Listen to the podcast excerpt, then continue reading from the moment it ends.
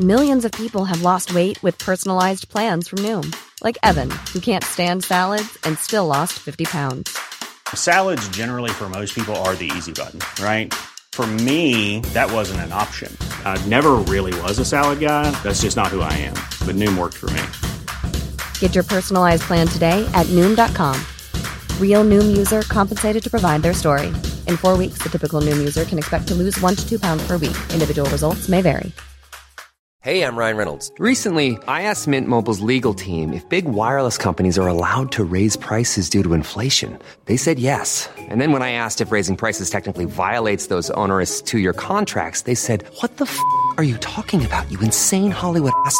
F- So to recap, we're cutting the price of Mint Unlimited from $30 a month to just $15 a month. Give it a try at mintmobile.com slash switch. $45 upfront for three months plus taxes and fees. Promo rate for new customers for limited time. Unlimited more than 40 gigabytes per month. Slows. Full terms at mintmobile.com.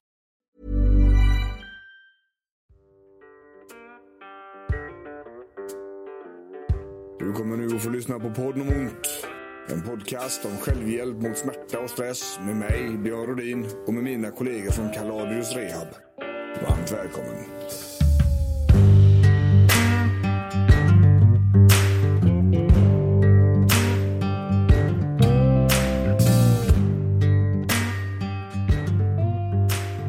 Visst. Är vi klara eller? Amen. Ja. Nu gäspar du. Minken passar på innan det börjar. Innan vi börjar. Men vi är igång nu. Podden om ont. Jajamän. Välkomna tillbaks. Återigen. Ja, Björn Rodin. Anders. Thomas är tyst. Ja, Ska presentera dig om en stund. härligt. Jajamän. Vad har hänt sen sist Anders? Ja, Det är nästan ingenting va? nej ingenting. Nej. I princip rulla på. Berömda ekorrhjulet. Herregud. Ja. Ja. Vi är ju igång med stresskursen. Ja. Det blir så mycket folk på den så att vi måste köra en till. Symptomatiskt, så säg. Ja, skoja. Eh, vi trodde ju kanske 10. Någon, någon här på golvet hade 15. Ja, det kom 30. Eh, och det är väl lite grann med, vet inte, touch of time Ja, verkligen så. på något vis. Tyvärr, Eh, ja, och vi kommer köra den kursen igen eh, i anslutning till den här. Eh, så att eh, den 16 april börjar nästa. kan man gå in och anmäla sig. Ska vi också säga det att eh, vill man komma i kontakt med oss på Karadius så är det karadius.se som är snabbaste vägen. Jajamän. Vi har lite goa formulär där. Så går det ett mejl till oss och så hör vi av oss och ringer vi upp. Ja, Och kollar läget liksom. precis. Kan man boka en konsultation där vi kollar läget. Om vi gör rätt för, för det här liksom. Eller om vi helt enkelt, du ska gå någon annanstans. Lite grann så är det. Men! Men, men, men, men, men. Idag. Sjukt intressant avsnitt. Ja, Ja! viktigt. Ah, sömn! Gäller alla. Oh my god. Ja, det gäller ju alla. Ja. Absolut. Ja, vi har med oss en gäst idag. Det är en, eh, en gubbe vi har... eh, Vi träffade, vi såg det förr va? Två år sedan vi träffades första gången. Någonting sånt. Ja. Thomas Hylmö. Du är psykolog. Stämmer. Bland mycket annat, jag på säga. Ja, men eh, jag är väl här för att jag är psykolog. Ja, men Och- du, det är för, för att du är googleboxar. Jo, jo, jo. Det kan man aldrig Jo, underskatta. jo! Nej, alltså du driver ju KBT Struktur. Yes. Som ligger inne i stan, eh, Stigberget i Göteborg. Yes. Och vi, eh, vi jobbar mycket ihop med din kollega. Eh, Micke Åkerlund. Yes. Som är vår handledare och som är våran eh, go-to-gubbe när det gäller kniviga situationer och sådär. Just med gäller KBT och ACT och, och det här. Som vi jobbar mycket med just med stress och smärtlindring och, och livet. Så att säga. Människor, så att säga. Ja, människor så att Det går liksom säga. inte att komma, komma undan det. precis. Eh, och, och då tänkte vi det, eftersom du är sömnspecialist bland annat. Mm. Vi, vill, du- vill du skriva fram det här nu att eh, du skriver din masteruppsats på universitetet. 2006 hittade jag den. Just det. Läste Det börjar bli ett tag sedan. Ja, det är rätt mycket vatten under de broarna som dess va? Ja, precis. Ja. Men eh, då gjorde jag ingenting annat i ett halvår än att sitta och läsa på om behandling och, och sömnproblem och Ja, just det. hur sömn fungerar och så vidare. Och om jag förstått det rätt så, så din grej är mycket också att eh, when all other fails, så att säga. N- när det är lite större problem så, så hittar du din bästa, din bästa dag så att säga.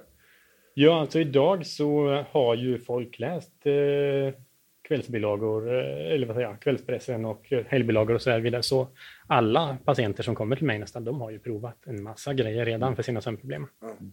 Och nog, det är säkert så att det funkar för en del och de kommer aldrig till mig så det vet inte jag. Nej. Eh, Men samtliga 100% av de som kommer till oss, de har ju provat massor av grejer redan. Eh, Men det brukar gå jättebra att hjälpa dem. Och det, vi, ska, vi ska djupdyka verkligen i sömnen idag. För att när, när vi jobbar med smärtan och stress. Så eh, vissa av våra klienter har ju både smärta och stress. Andra har bara stress. Andra eh, har inte, när de kommer hit i alla fall så har de ingen uppfattning om att de är väldigt stressade. Men vi, vi blir tvungna att visa dem att jo, jag är hemskt ledsen men det är tyvärr så. Ehm, och då är sömnen är ju något av det vi tycker är mest komplicerat. För att vi kan ju inte bara säga till dem sov gott. Utan det här, i nio fall, eller i alla fall, så handlar det ju om att hitta insatser innan de ska sova. Tänker jag. Samtidigt som vi, vi kan inte blunda för sömnens viktighet Nej. stress och, och smärtperspektiv. Utan det, vi måste få ordning på det. Ja. Eh, Men det är lurigt. Eller Ja. vi upplever att det är lurigt. Ja. Eh, Och därför tänkte vi ska fiska upp det här Thomas. Eh, Sådär va. Och ska vi börja liksom i rätt ända eller? Kan vi väl? Vad är sömn? Ja du, det är ju en fråga som folk har för, försökt svara på. Eller det är också en sån här fråga som alla vet ju precis vad det är tills man försöker formulera det i ord. Ja. Men det man kan säga är ju att det, det verkar som att de flesta djur eh, sover. Att det är någon sorts period när kroppen stänger ner och någonstans omfördelar resurserna till uppbyggnad istället för aktivitet. Ja. Och man kan fråga sig hur, hur viktigt är det att sova egentligen? Eller varför måste vi ha den här sömnen? Ja. Och det kanske är så att det hade vi inte behövt, men genom årmiljonernas lopp så har det varit praktiskt. Ja. Eh, och det beror hur vi sover nu och vad vi har som behov idag. Det har väldigt mycket att göra med hur våra förfäder har levt som, som art tidigare. Ja. Tittar man på olika djur till exempel så är det väldigt vanligt att växtätare som, som hästar och kor och så vidare, de sover väldigt lite, kanske fyra timmar per natt. Ja. Medan rovdjur som till exempel katter kan sova 12-14 timmar per natt. Ja. Därför att de har inte haft, dels har de inte haft så mycket behov av att vara vakna för de äter energirik kost och de äter sig mätta en gång, sen klarar de sig ett dygn. Ja. Medan skorna, de måste ju stå och äta hela dagen. Ja. Eh, Plus att de behöver vara vakna för att vara på sin vakt mot rovdjur. Ja.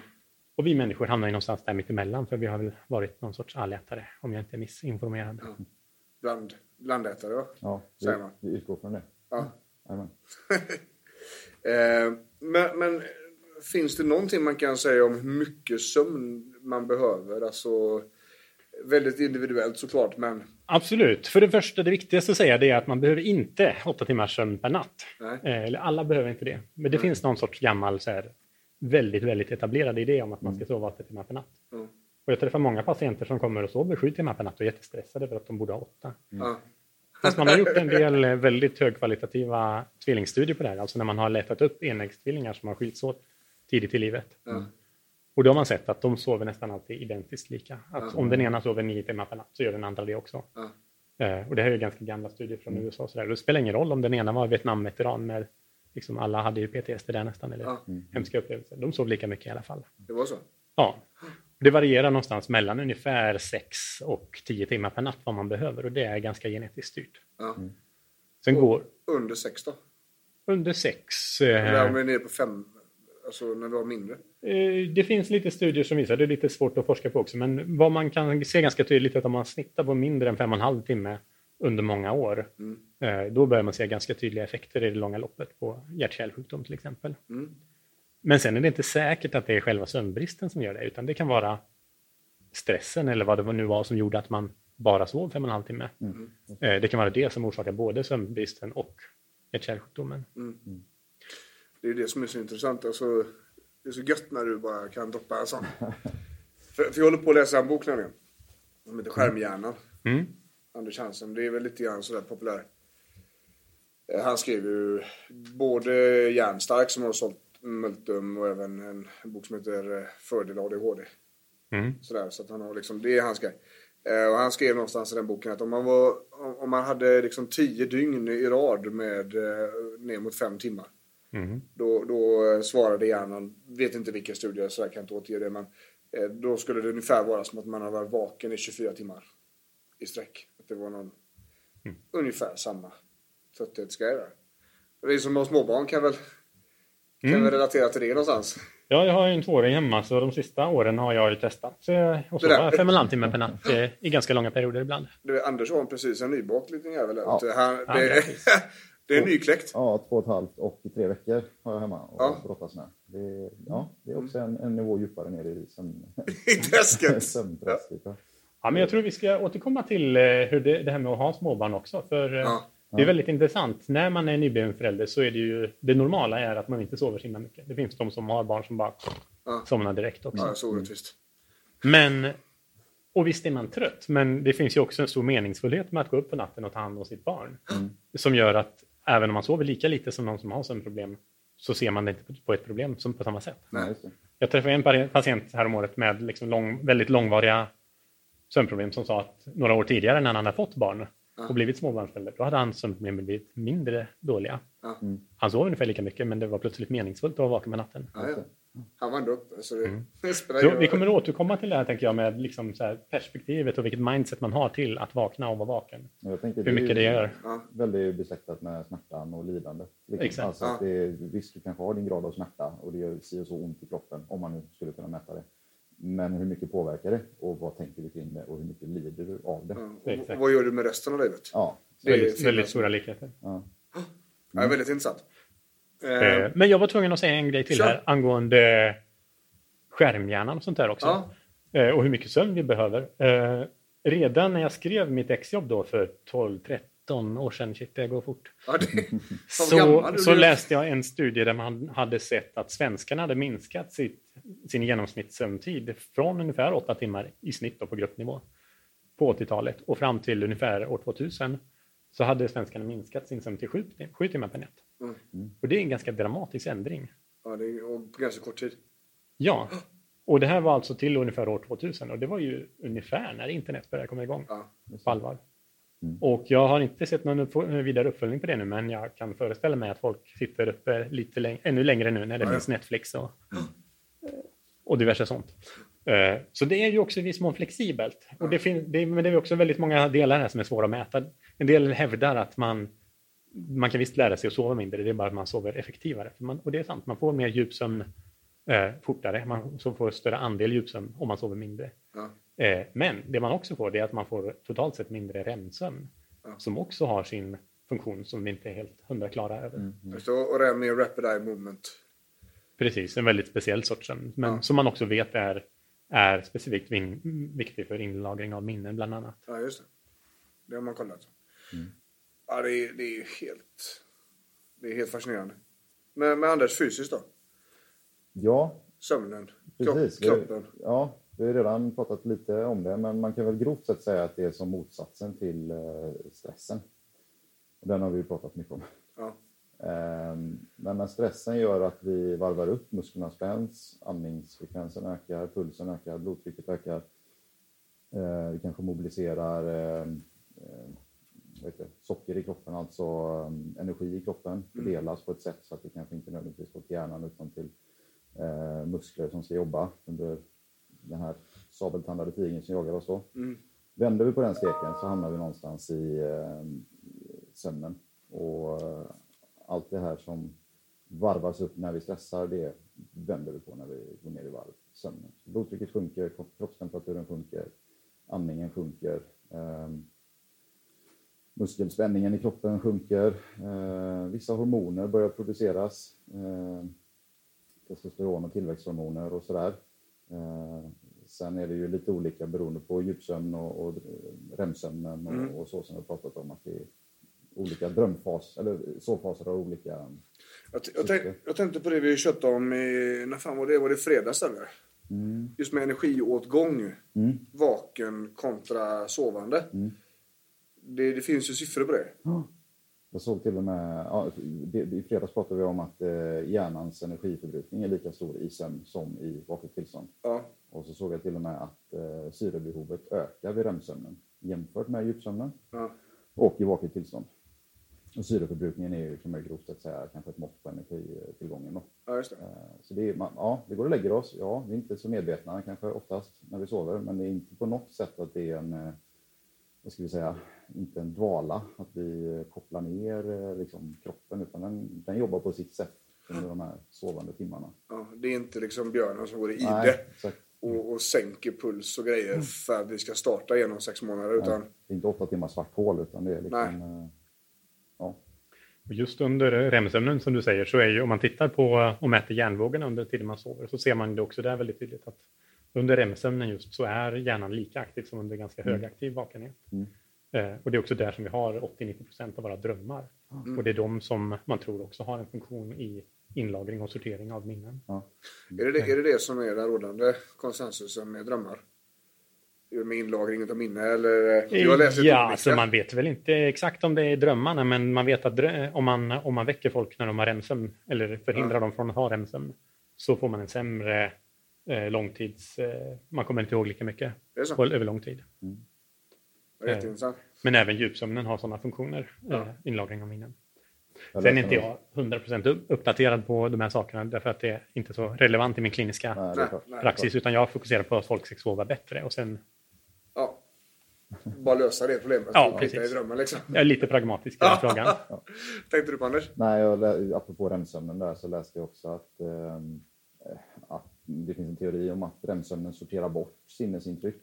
Alltså att man, man ser att hjärnan eh, skjuter sin, alltså elek- elektriska impulser längs de här nervbanorna som har varit aktiva under dagen för att sortera bort vad ska jag säga, slagg, alltså psykologiskt slagg om, man, om det finns något sånt. Eh, Jag vet inte om det stämmer, men det är, uppenbart är ju att de här olika faserna under sömnen har olika funktioner. Och, ja, Ja, det är jättespännande. det bör ju funka Ja, det låter ju så va? till en viss lägstanivå. Annars kan man ju få svårigheter. Och det, jag tänker på det, nu har vi pratat om det psykologiska lite grann. Det här är ju inte i närheten av att skapa på ytan, men vi har börjat nämna grejerna i alla fall. Och även det, fysiska, men vi har ju det sociala också. Och, och, där är det mycket, alltså man är ju inte direkt någon socialt geni när man är trött. Det är ju, jag tänker både att man inte orkar vara social. Jag, jag, jag- jag känner ju att det finns ju en, en speciell typ av energi man behöver ha för att orka vara social. Just. Inte bara att man har ätit och druckit. Utan den här emotionella energin liksom, som gör att man faktiskt vill interagera mellan människor. Och där det ger någonting. Mm. Medan tvärtom, om man är trött så vill man bara att alla ska dra åt helvete så jag kan gå och lägga mig i soffan. Mm. Lite så. Ehm, och, och det går ju ganska fort innan det här tar över och blir ett stort problem i livet. För jag tänker att man kan, eh, fysiskt, om vi inte sover, ja, det händer ju saker. Vi blir tröttare i muskler och så vidare. Vi får en större smärtbild och sådär. Psykologiskt, om vi inte sover, så händer det en hel del grejer. Och det sociala är ju eh, i stort sett samma som det psykologiska. Det finns ju ingen gräns där, tänker jag. Nej. Eh, Men att det äter in sig i livet. Och att det är där det blir problem. Det är då det brukar bli problem på riktigt, så att Ja. säga. Eh, Så, så att det, och det är väl lite grann samma med smärta. Smärta och sånt ont. Ja, det är ont liksom. Det är jobbigt. Men det är först när det har börjat bli konsekvenser i den större bilden. Man får säga nej till kompisar, man får liksom avstå samliv och grejer för att det gör ont och, och så vidare. och så vidare. Det är där det blir riktiga problem. Och det är också därför vi trycker så hårt på det, både i poddarna och i filmerna. Sådär. Ta för fan hand om grejerna innan det har blivit så. För det är så komplicerat när det väl har gått över de gränserna. Till när det börjar bli... Det, är, det finns ju många definitioner på hälsa, men eh, man kan argumentera för att, att ha hälsa är att kunna göra det du vill. Ja, Alltså oavsett om du saknar armar och ben och inte sover och Ja. ja. fan hans moster. Ja. Liksom. Men det är ju någonstans det här lidandet vi pratar om. Ja, ja. Eh, när, det inte, när, när du blir hindrad ifrån att göra det du vill och få ut det du vill av livet, då, då är det problem. Liksom. Sen är det skitsamma om det är sex timmar, eller fem timmar, eller åtta timmar eller eh, tio timmar. Eh, vill du inte vara social, det är inga problem. Men vill du vara social och sömnbristen hindrar, dig, eller tröttheten hindrar dig, så Men jag tänkte Thomas, när, när man kommer till dig, eh, alltså i, i ditt egenskap av klinisk. Om man söker till mig för Ja. sömnproblem. Ja, precis. Kan du säga någonting om liksom någon snittpatient sådär? Här är det ofta, de, det ser ofta ut så här när man kommer. Den här typen och mängden av problem har det börjat bli liksom. Med sömnproblem? Ja, Nja, jag vet inte. Det är en ganska spretig skara faktiskt. Mm. Eh, generellt så har man ju haft sina sömnproblem ett ganska bra tag. pratar vi år då eller månader eller vad, vad tänker du? Ja, alltså, men det beror ju också på eh, vilken typ av mottagning vi är. Folk kommer ju till oss och betalar själv ur egen ficka. Eh, vilket gör att det någonstans är mest folk eh, ja, men uppåt 30-40 som har börjat ha den ekonomin. Får en del unga vuxna också där det framförallt är föräldrarna som betalar. Men det är ju, det är ju väldigt få tonåringar till exempel som kommer till oss. Eh, Det finns de också som där föräldrarna betalar. Men, men det finns ju någonstans en, en, ett filter där som gör att vi inte får något genomsnitt av befolkningen. Ja, just det. Mm. Eh, Men, men annars så kan det vara allt från att folk har sömnproblem för eh, ett par månader sedan eller en månad sedan ibland, ganska nyligen, Ja. till ganska typiskt så är det också någon som har haft sömnproblem någon period förut i livet och sen blev det bra eller ganska bra och sen har det återkommit med full kraft på grund av eh, händelser i livet eller bara av en slump. Eh, och man vet hur jävligt det kan bli så då kommer man ganska fort efter att det har återdebuterat så att säga. Mm. okej. Så man har fått känna på det Mm. en gång och bara det där gör jag inte igen. Absolut. får någon hjälpa mig på riktigt. Liksom. Absolut. Ja. Sen finns det ju de som har fått sömn- sömnproblem för första gången och har gått och kämpat med det i ett halvår, ett år eller två år själva och någonstans kommit fram till en punkt där man är desperat och verkligen har försökt allting och inte och någonstans måste ha professionell hjälp. Har ni någon, även du Anna, du kommer ju från primärvården sedan tidigare. Mm. Har ni någon span på hur, eh, hur liksom primärvårdsstrukturen ser ut när det gäller sömnproblem? Vi vet ju att den är under isen när det gäller psykisk ohälsa. Mm. Light, alltså om du har grövre så kanske du till slut får hjälp. Men Från, eh, det är inte bara närhälsan, alltså den offentliga landstingsvården, utan det är väl säkert andra privata mottagningar också. Eh, jobbar ju med sömnskolor. ja, Alltså kurs, kursutbud, kursprogram. Att du kanske går på åtta, åtta veckors kurs, eh, ett tillfälle i veckan eller något där. Ja. Med mycket information och säkert lite hemövningar emellan där. Lite läxa och du ska göra de här förändringarna hemma. Eh, Hjälper säkert en del. Eh, Det, det, det är svårt att veta, som sagt, vi pratade om det i början, att de, nu träffar ju de där inget har funkat hittills i alla fall. Mm. Eh, och sömnskolorna fortsätter ju. Eh, så det, antagligen har de en viss effekt. Men det är klart att det finns ju många som kommer och säger att jag har varit på en sömnkurs, jag har varit på en sömnskola och det hjälper inte. Jag sover fortfarande dåligt. Absolut. Millions of people have lost weight with personalized plans from Noom, like Evan, who can't stand salads and still lost 50 pounds. Salads, generally, for most people, are the easy button, right? For me, that wasn't an option. I never really was a salad guy. That's just not who I am. But Noom worked for me. Get your personalized plan today at Noom.com. Real Noom user compensated to provide their story. In four weeks, the typical Noom user can expect to lose one to two pounds per week. Individual results may vary. Hey, I'm Ryan Reynolds. At Mint Mobile, we like to do the opposite of what Big Wireless does. They charge you a lot, we charge you a little. So naturally, when they announced they'd be raising their prices due to inflation, we decided to deflate our prices due to not hating you. That's right. We're cutting the price of Mint Unlimited from $30 a month to just $15 a month. Give it a try at mintmobile.com slash switch. $45 upfront for three months plus taxes and fees. Promo for new customers for limited time. Unlimited more than 40 gigabytes per month. Slows. Full terms at mintmobile.com. Det finns ju forskning på som visar att sådana här typer av sömnskolor, gruppbehandlingar för sömn fungerar ungefär lika bra som individuell behandling på gruppnivå återigen. Men sen är det ju så att det två tredjedelar av gruppen kanske blir bättre och sen har vi en tredjedel som inte blir det.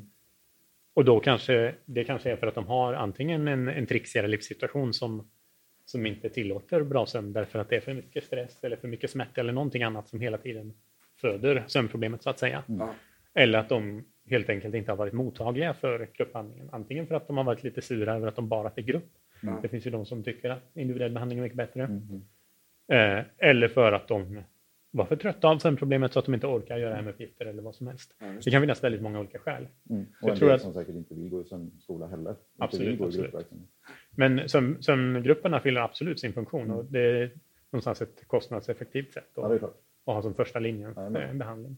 hade det, har man sett liknande på eh, online eh, aktiviteter? För jag vet eh, KBT fungerar ju ganska bra vad jag har förstått online. Absolut, eh, på en del specifika Ja, precis. eh, grejer som man har forskat på. Jag är ganska säker på att sömnproblem är en av de sakerna man har testat Ja. internetbehandling av. Ja. Eh. För visst hade ni, ni har en gubbe hos er, hos, eh, hos dig som var med och gjorde en sån studie va? De testade online-terapi med KBT. Du, eh, jag har inte 100% koll på vad mina gubbar gjorde innan de kom till mig. Jag tror det. Eh. Jag, någon, jag läste det någonstans att någon av dem har... eh, Ja, det är Vilket mycket väldigt intressant tycker jag eftersom hela samhället rör sig till det digitala online. Ja. Eh, och de här psykisk ohälsa light, om man får lov att säga så. Mm. Där det inte har eskalerat till sjukdom ännu och så vidare. Ehm, där man faktiskt skulle sannolikt kunna hjälpa väldigt många väldigt snabbt på väldigt effektiva sätt. Eh, det var därför jag var lite nyfiken på om sömnen gick att packa in där. Liksom. Ja, men det är jag ganska säker på. Det finns i alla fall alla förutsättningar, förutsättningar för att det skulle vara en sån, sån grej. För det är en ganska standardiserad behandling. Det är liksom ganska vanliga... Det finns ju ett antal olika fällor och, och, och onda cirklar man kan hamna i. Men det är ändå ett begränsat antal onda cirklar som de flesta sitter i. Men ska vi inte, ska vi inte, det är precis som att vi har övat in det här. Ska vi gå in på det nu då? Jo, kan vi? Vad, vad man gör liksom. Ja. Eh, Och jag tänker så här att vi skiter nu i de här vanliga grejerna. Ja. För jag tänker så här, alltså folk är så pålästa idag va? Man har läst allt och man har testat allt. Ja. Så om vi säger att du ska sova i ett svalt och mörkt rum och att det skulle vara våra råd så kommer folk att fnissa lite grann och, och men det läste jag liksom på en blogg här för fem år sedan. Det är inte grejen. Jag har testat den. Been there, done that, got a t-shirt. Eh, vi snackade lite grann om koffein. Mm. Kaffe. Åh, vad gott. Ja, det är, så, ja, det är bästa, bästa. vi Men, där men det finns en annan take på det. För, om vi ska börja där, tänker jag. Där, okej, man ska inte dricka kaffe inför sänggående. Det, det kan, ja, koffein piggar ju upp. Så den grejen är ju rätt klar. Men du hade ju en annan eh, jävligt intressant vinkel på det. Ja, alltså på tal om, eh, vi var inne och touchade lite grann på här att eh, så länge man bara sover lite dåligt så har man inga problem. Men det är sen när man börjar, när livet börjar anpassas och centreras och handla om, om sömnproblemen, det är då man börjar få problem. Vi var inne på det sociala mest kanske. Eh, men det gäller också rent generellt att när, när man slutar fokusera på det som man egentligen brukar fokusera på eller skulle fokusera på om sömnen funkar.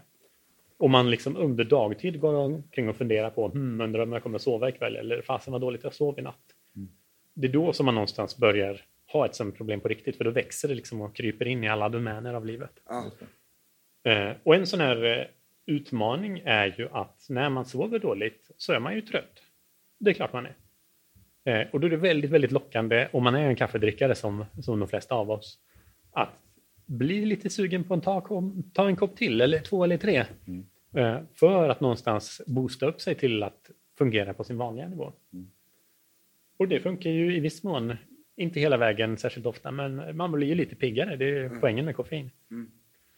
Men baksidan av det kan vara också att på grund av att man boostar upp sig till samma nivå, fast man egentligen inte har resurser för det, gör att man är totalt slut på kvällen eller överstressad eller har för mycket koffein så att man faktiskt får svårare att sova på grund av det.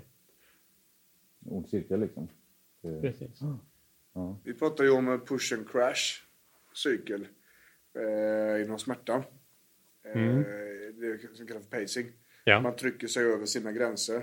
Exakt, och det är exakt samma sak när det Ja. gäller sömnproblem. Ja. Har man bara sovit tre timmar så gör man det bara en natt så fungerar man faktiskt ungefär som vanligt. Men gör man det varannan natt i flera veckor eller, Ja. eller sover väldigt lite länge i sträck, det är framförallt då som, som det får några märkbara effekter, Ja. Så kommer man att fungera sämre. Ja. Och för att sova bra igen på lång sikt så det bästa man kan göra är att acceptera att man är trött Ja. och någonstans sänka sin ribba lite grann för vad man ska prestera.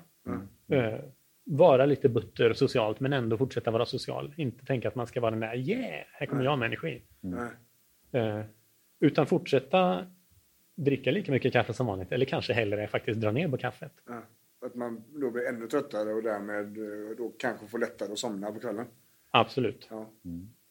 Den är ju grymt intressant. Mm. Det, jag, jag tänker på mat överhuvudtaget. Vi snackade om det Anders när vi, hade, när vi gjorde brainstormen inför avsnittet där. Äta precis innan sänggående och sådana saker. Ja, och vi kom fram till att det är väldigt individuellt. Ja. Klassiskt är ju få rådet att ät inte för stort mål innan du går och lägger dig eller för nära inpå sänggående. Ja. Men eh, vad var det du sa? Du, Mm. både du och jag sover ju bättre om vi är mätta. Ja, ja. Liksom. Jag, jag tycker det är väldigt intressant. Eh, det finns ju väl enorma kulturella aspekter på det här också.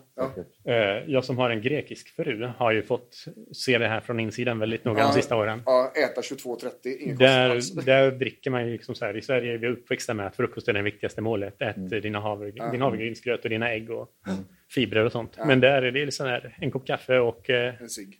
En cigg, precis. Ett glas apelsinjuice som man har tur. Ja. Och sen en liten eh, toast i, till, mitt på dagen kanske. Och sen äter man 2000 kalorier klockan 11 på kvällen. Ja. Eh, jag vet inte om det är bra, men eh, de gör så.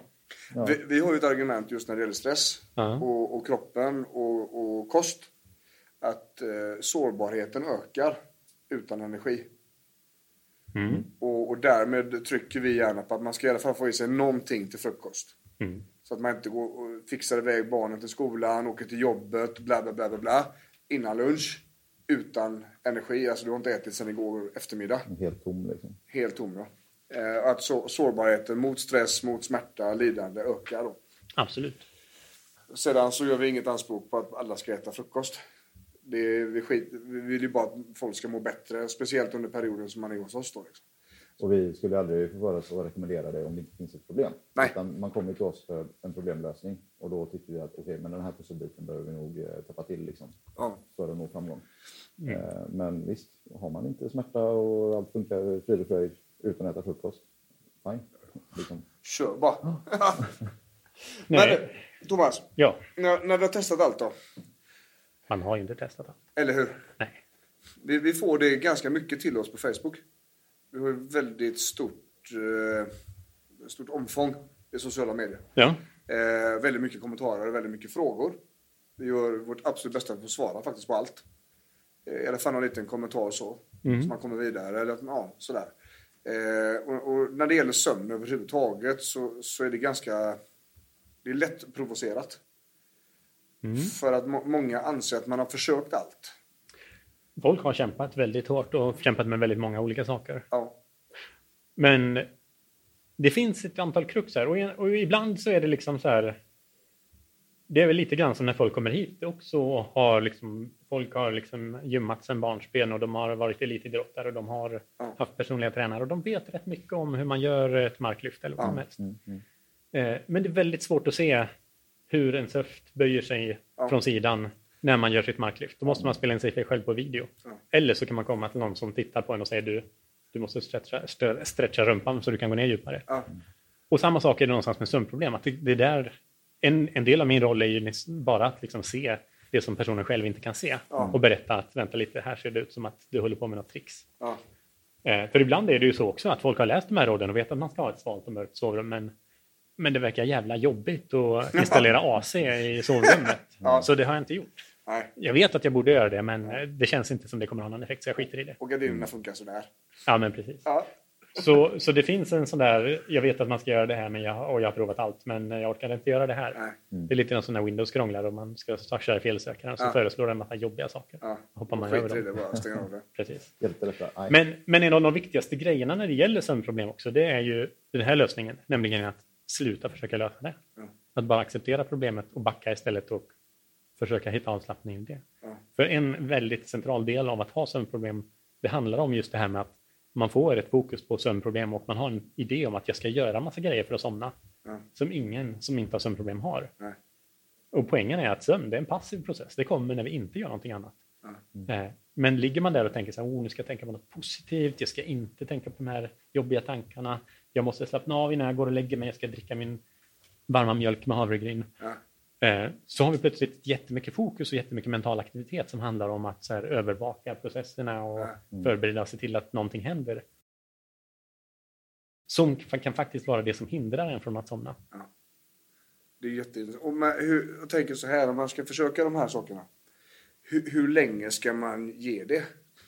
Innan man liksom släpper den grejen och går vidare. Om vi nu, om vi, om vi leker med tanken att man försöker alltid praktiska först. Svala rummet, allting man har försökt. När, när ska man inse att man behöver kolla på någon annanstans? Och söka professionell hjälp. Ja, kanske du? inte det, men man kanske inser att men de här grejerna, allt det här, jag gör allting som jag ska göra. Ja. Men det funkar inte. Men handlar det om dagar eller veckor eller hur länge ska man ge förändringsprocessen? Innan man inser att ah, men fan, det är inte det svala rummet det beror på, det är någonting annat. Nej. Alltså man måste ha lite is i magen. Sover man dåligt några dagar, en vecka eller sådär, det är absolut inga sömnproblem. Nej. Det är bara att man inte sover. Då är det antagligen att man eh, ska på en anställningsintervju eller det är någon annan, något Grej. tillfälligt. Ja. Och eh, så man får väl sova dåligt i åtminstone en månad innan man, innan man börjar säga att man har sömnproblem. Eh, det är också fullkomligt normalt att man i perioder sover lite sämre. Det är ingenting sjukt i det. Man får ge det en månad och sen så kan man för all del också ge det längre tid. Det beror mest, tänker jag, på inte hur lång tid som har gått utan på hur mycket man lider av det. Ja. Sover man lite dåligt och tycker att så här, ja, kan man väl göra. Ja. Ja, då kan man väl göra det. Ja. Det är ingen big deal. Nej.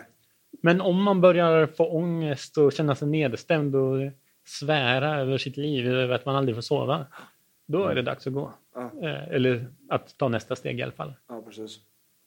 Och då, eh, då är ett av de första grejerna som du och dina viktigaste uppdrag det är ju egentligen det här över sömnfixkoordinatorn.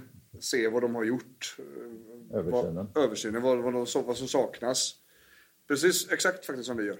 Ja, Så, de har ju, när, när klienter kommer till oss på Kaladius så har man ju försökt det mesta. Eh, och man har varit överallt och ingenstans. Och vissa har haft, alla, ibland så är det så att det finns en samstämmighet. Alla säger att det är stress. Alla utom du som kommer hit mm, mm, säger att det är stress liksom. mm. Eh, eller att eh, nej, men alla sjukgymnaster har sagt till mig att jag ska träna magen. mycket märkligt. Ja, men det hjälper ju inte. Nej, okej. nu ska vi se. Eh, så- så att det, det är väldigt likt det ni gör fast på varsitt håll så att säga. Mm.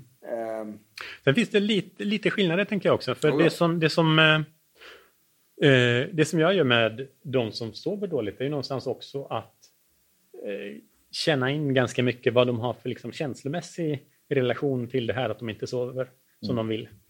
Eh, för det är väldigt mycket också så att om man, de kan vara jättetrötta och känna sig sömniga och så vidare, så borstar de tänderna och så går de in i sovrummet och lägger sig i sängen och så bara ping, Ja. de, så är de jättepigga. Och det är någonstans, då har man kommit långt in i det så att man har någon sorts förväntansuppvärmning därför att man är så van vid att inte sova så att när man går in i sovrummet så, äh, så börjar adrenalinet pumpa rent känslomässigt så då går man igång. Och då handlar det inte så mycket om vad man försöker med utan då handlar det om att förstå att det är det här känslomässiga som väcker dig när du går in i sovrummet. Och vi behöver ta hand om de känslorna. Eh, och det är i och för sig en sån här väg som folk väldigt sällan har provat. Det är ingen som har pratat om liksom, kopplingen mellan känslor och att vara vaken. Mm. Eh, ibland så tar de in med ganska mycket om det på sömnskolorna, men inte alltid. Mm. Det är väldigt intressant. Jag, jag föreställer mig att många gör precis så. Att eh, det blir som en väckarklocka när man går in i sovrummet. Och där har man gjort allt som är bästa bästa.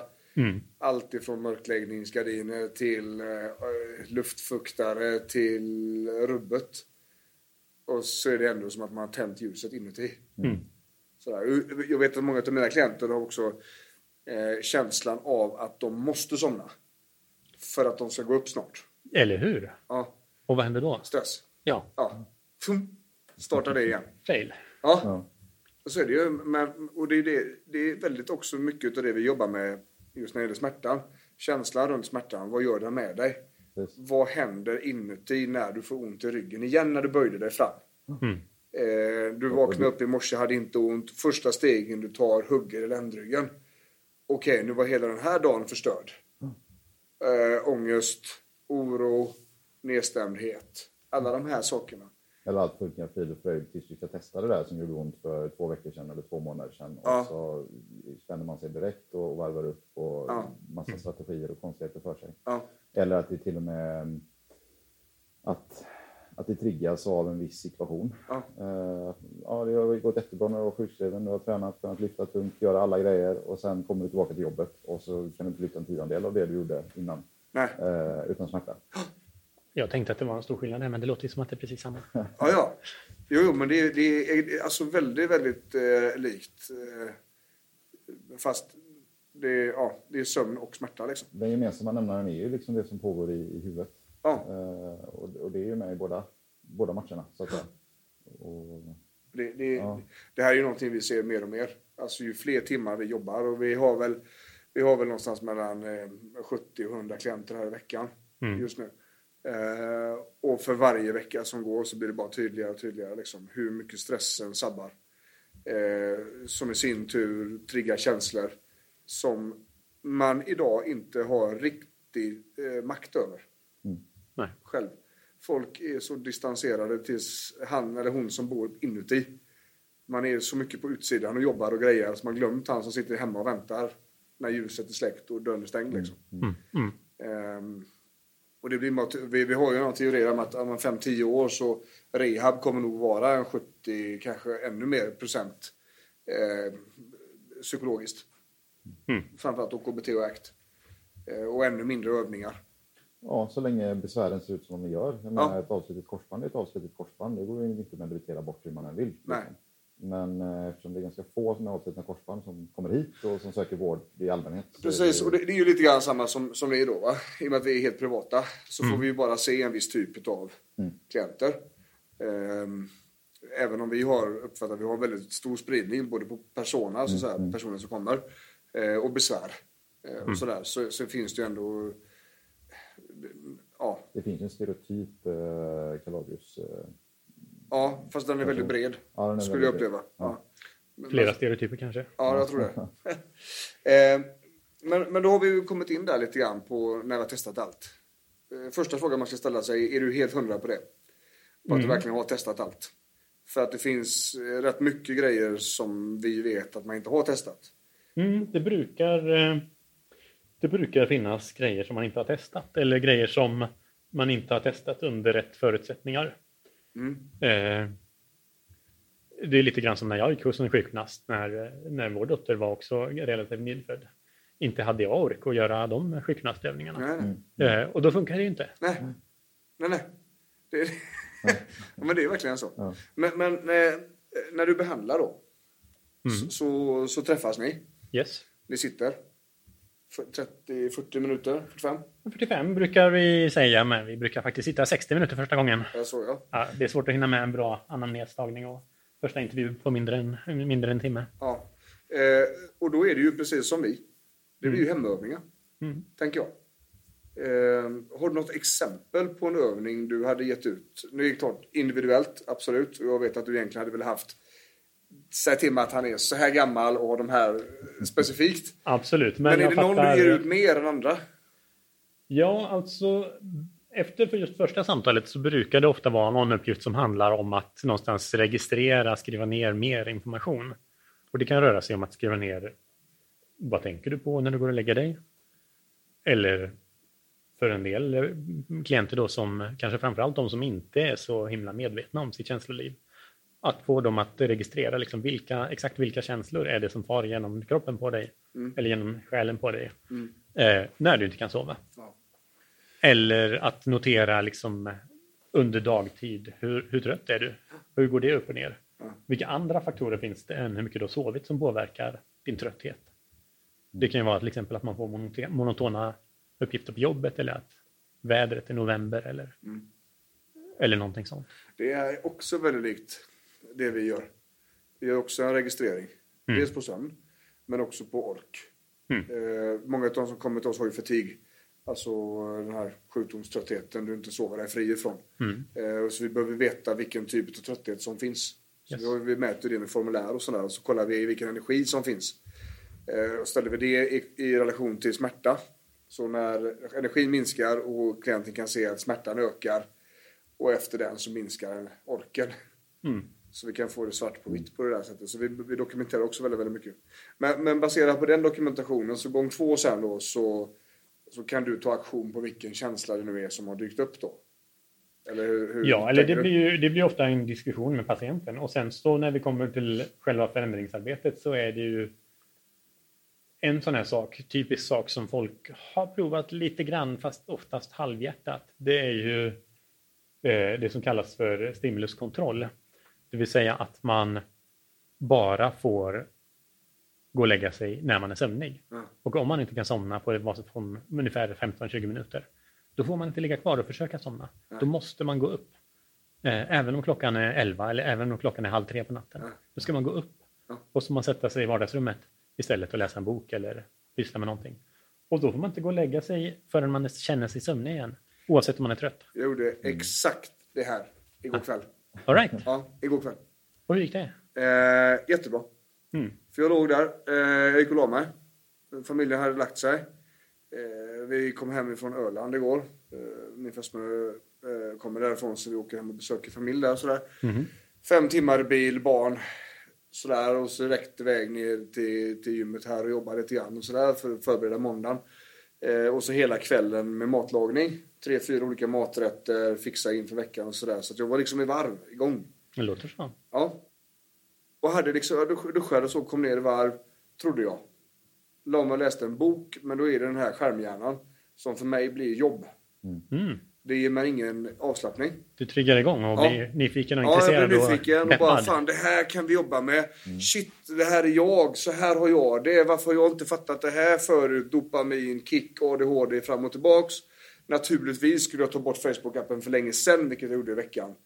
Eh, massor. Ja, det är enorm skillnad i själen. Så ligger jag där och så känner jag en rastlöshet i kroppen. Det, det, det, det, jag somnar inte, det kommer inte ner i varv. Utan hjärnan växlar upp istället. Mm. Börjar förbereda grejer jag visste att jag skulle ta på morgonen. Tider, det här, förbereda för detta. Så helt plötsligt så känner jag att jag ligger och jobbar i huvudet nu. Eh, Det gjorde jag faktiskt och det gick upp. Mm. Och så tog det, jag vet faktiskt inte. För jag kollade inte mobilen. Nej. Utan jag var, var uppe till, jag kollade på Per Morberg eh, laga mat. Mm. Eh, Fram tills jag kände att nu är jag nere. Och då var det bara att stänga av och gå in. Ingenting emellan, för det har jag märkt också. Jag kickar emellan. Om jag gör någonting Jag ska på vägen. bara... Så Alfons Åberg. Ja, Ja. ska jag bara släcka i köket eller ställa undan någonting. sådär. Precis. Varje sån extra grej man gör är ju en inbjudan till att eh, Ja, komma på en grej till som man ska göra. Så eller jag- börja tänka. Så jag har märkt det och det är lite grann, jag, får, alltså, jag har tagit fram liksom käka kvällsmat och sådär. Mm. Eh, så får jag låta det stå. För jag vet om jag lägger in det här i diskmaskinen nu så är jag igång efteråt. Mm. Eh, Så det är ju det är precis det här som du beskriver nu som, som, eh, som jag också ibland behöver lära klienterna som inte har det här lika naturligt för sig. Eller som kanske har haft det naturligt men tappat bort det för att de faktiskt har haft mer seriösa sömnproblem. Ja. Men det, just, det gäller just att göra de här sakerna som du, som du beskriver, att man lägger märke till hur det fungerar. Ja. Man lägger märke till att nej, men just nu så är jag faktiskt uppvarvad, jag ligger här och jobbar. Ja. Och då är det bättre att gå upp och jobba. Och jobba på riktigt helhjärtat. ja. Eh, Och, och göra klart lägga det sig. liksom. Och det har två, två fördelar någonstans. Dels så blir jobbet bättre gjort. Eh, Men framförallt långsiktigt så blir inte sängen förknippad med att man ligger och vrider sig och inte kan somna. För det är det också som gör att de här andra klienterna som jag pratade om tidigare, Mm. borstar tänderna, är trötta, kommer in i sängen och lägger sig och säger ping, och så är de pigga. Och det är för att man har legat så många gånger och vridit sig i sängen. Mm. Eh, Så har man liksom någonstans tränat in kroppen att vara uppvarvad i sängen. För, för det är väldigt intressant, för det har jag haft problem med min äldsta dotter. Hon är 11. Mm. Ehm, snart färdigutredd, så att säga. Men vi hade jättesömnproblem. Eh, sådär. Och då, då var det ju lite grann så, eh, och där var vi hos er, med, med henne också. Mm. Och då var det just det här att det kan absolut gå troll i sängen, i nattningen, i själva läggandet. Att det blir en, en förväntan av att det ska bli bråk. Och därmed blir det också bråk. Mm. Så det fungerar lika bra de på barn vad jag förstått, som på vuxna. Absolut. Att det går troll i skiten liksom. Absolut. Eh, vad gör man åt det då? Om, om att det har blivit troll? Att man har hamnat i den här situationen, men det är bara, vi kan inte byta rum bara. Eller? Eh, pratar du om eh, barnen nu? Nej, eller men om vuxna. Absolut. Alltså, poängen är att den här, den här saken som jag precis pratade om som kallas för eh, stimuluskontroll. Den är till exakt för att bryta det. Mm. Och det är en känslomässig utmaning att gå upp när man är sådär astrött och känner att man bara skulle vilja sova och man ska gå upp om fyra timmar. Men att någonstans ändå prova, liksom, försöka prova att gå upp i alla fall så att sängen är någonting som man går och lägger sig i. För, för så fort eh, man får mer erfarenhet av att en högre andel, fler procent av gångerna som man går och lägger sig så somnar man, desto mindre kommer man att våndas för att inte somna. Eh, och det brukar ta ett par veckor, två, tre veckor kanske, av att göra det här. Och sen så blir det ganska stor skillnad. Ja. Jag har upplevt också att, att det går väldigt fort åt andra hållet. Alltså när det börjar bli problem och komma ner i varv och somna. Ja, Att det går väldigt fort innan det är dåligt. Men det tar lång tid att komma tillbaks till. Eller är det Alltså- bara min upplevelse? eh, ju fler gånger man har gjort det, desto fortare går det. Ja. Åt båda hållen, Det är så. eh, skulle jag säga. Mm. Men nu börjar det bli komplext för att liksom, sammanfatta här. Eh, Men absolut så att om man har haft sömnproblem förut Mm. eh, och ju fler olika episoder man har haft av sömnproblem, desto lättare är det att tänka, åh fan nej, och nej, och nej, nu är det där igen. Och så börjar man våndas och oroa sig och sugs någonstans in i den här onda cirkeln. Man har ett bagage med sig in i det liksom. Ja, exakt. När man kommer dit första gången så är det lätt att tänka sig, nej men det var väl fasen att jag inte ens kunde ha kunnat sova på en vecka, men i natt ska man nog sova. Då har man någonstans hoppet med sig. Ja. Eh, Och jag, jag tänker det så här att eh, det ska bli eh, avrundningen på det här avsnittet. Eh, vi kommer dela upp det i två. För att det är otroligt komplext. Och vi kan köta hål i huvudet och köta upp en gädda på samma gång. wow. Eh, ja, så vi ska avrunda Så det dagen. kommer i nästa avsnitt. Ja, så vi ska avsnitta, vi ska avs, avsnitta Ja, det här. Vi ska runda av slipstenen så att säga. det är nog dags. Ja, tar vi det nästa gång. Ja, precis. Eh, och, och jag tänker att för att knyta ihop säcken. Så när det gäller sömn så eh, behöver vi ha den. Fysiskt sett för att reparera oss. Eh, psykologiskt sett så är det inte 100% klarlagt varför vi behöver den. Du har förstått? Men vi behöver den absolut. Ja. Eh, socialt, eh, samma sak. Eh, om vi inte är normalt utvilade så är vi inte sugna på att socialisera och då blir livet jobbigt. Inte det att man behöver vara runt massa människor, men, men överhuvudtaget, livet blir jobbigare ju tröttare man är. Då går det ganska fort. Vi pratade om olika typer av besvär. Eh, vi pratade vad som är vad. Vi kom in lite grann på och de här vanliga tipsen. Vi gick in på kaffet framförallt, koffeinet. Att eh, eh, absolut gör det oss piggare, men, men eh, det finns också en annan sida på det där. Att acceptansen runt att man är trött inte riktigt är där när man hela tiden trycker på med kaffe och energidricka. Liksom. Jag tycker kaffe kan vara ett, en icke-acceptans. Ja, precis. Och jag, jag skulle vilja att vi hade det som, som sista grejen på just det här avsnittet. Sömn. Det går att göra massa grejer åt det. Men vi måste ha respekt för vad känslor och själen ställer till med. Rent fysiskt. När, när det inte riktigt funkar som vi kanske hade önskat oss.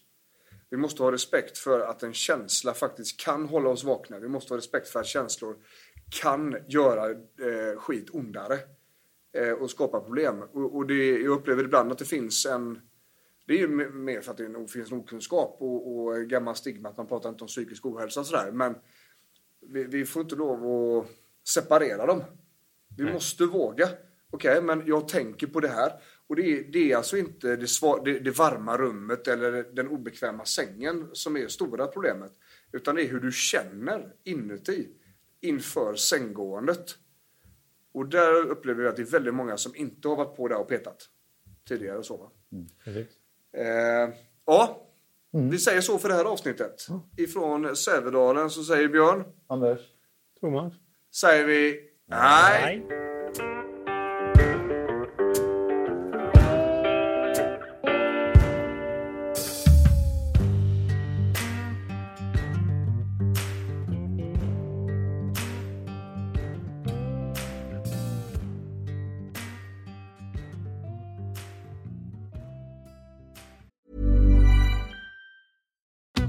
Join us today during the Jeep Celebration event. Right now, get 20% below MSRP for an average of 15178 under MSRP on the purchase of a 2023 Jeep Grand Cherokee Overland 4xE or Summit 4xE.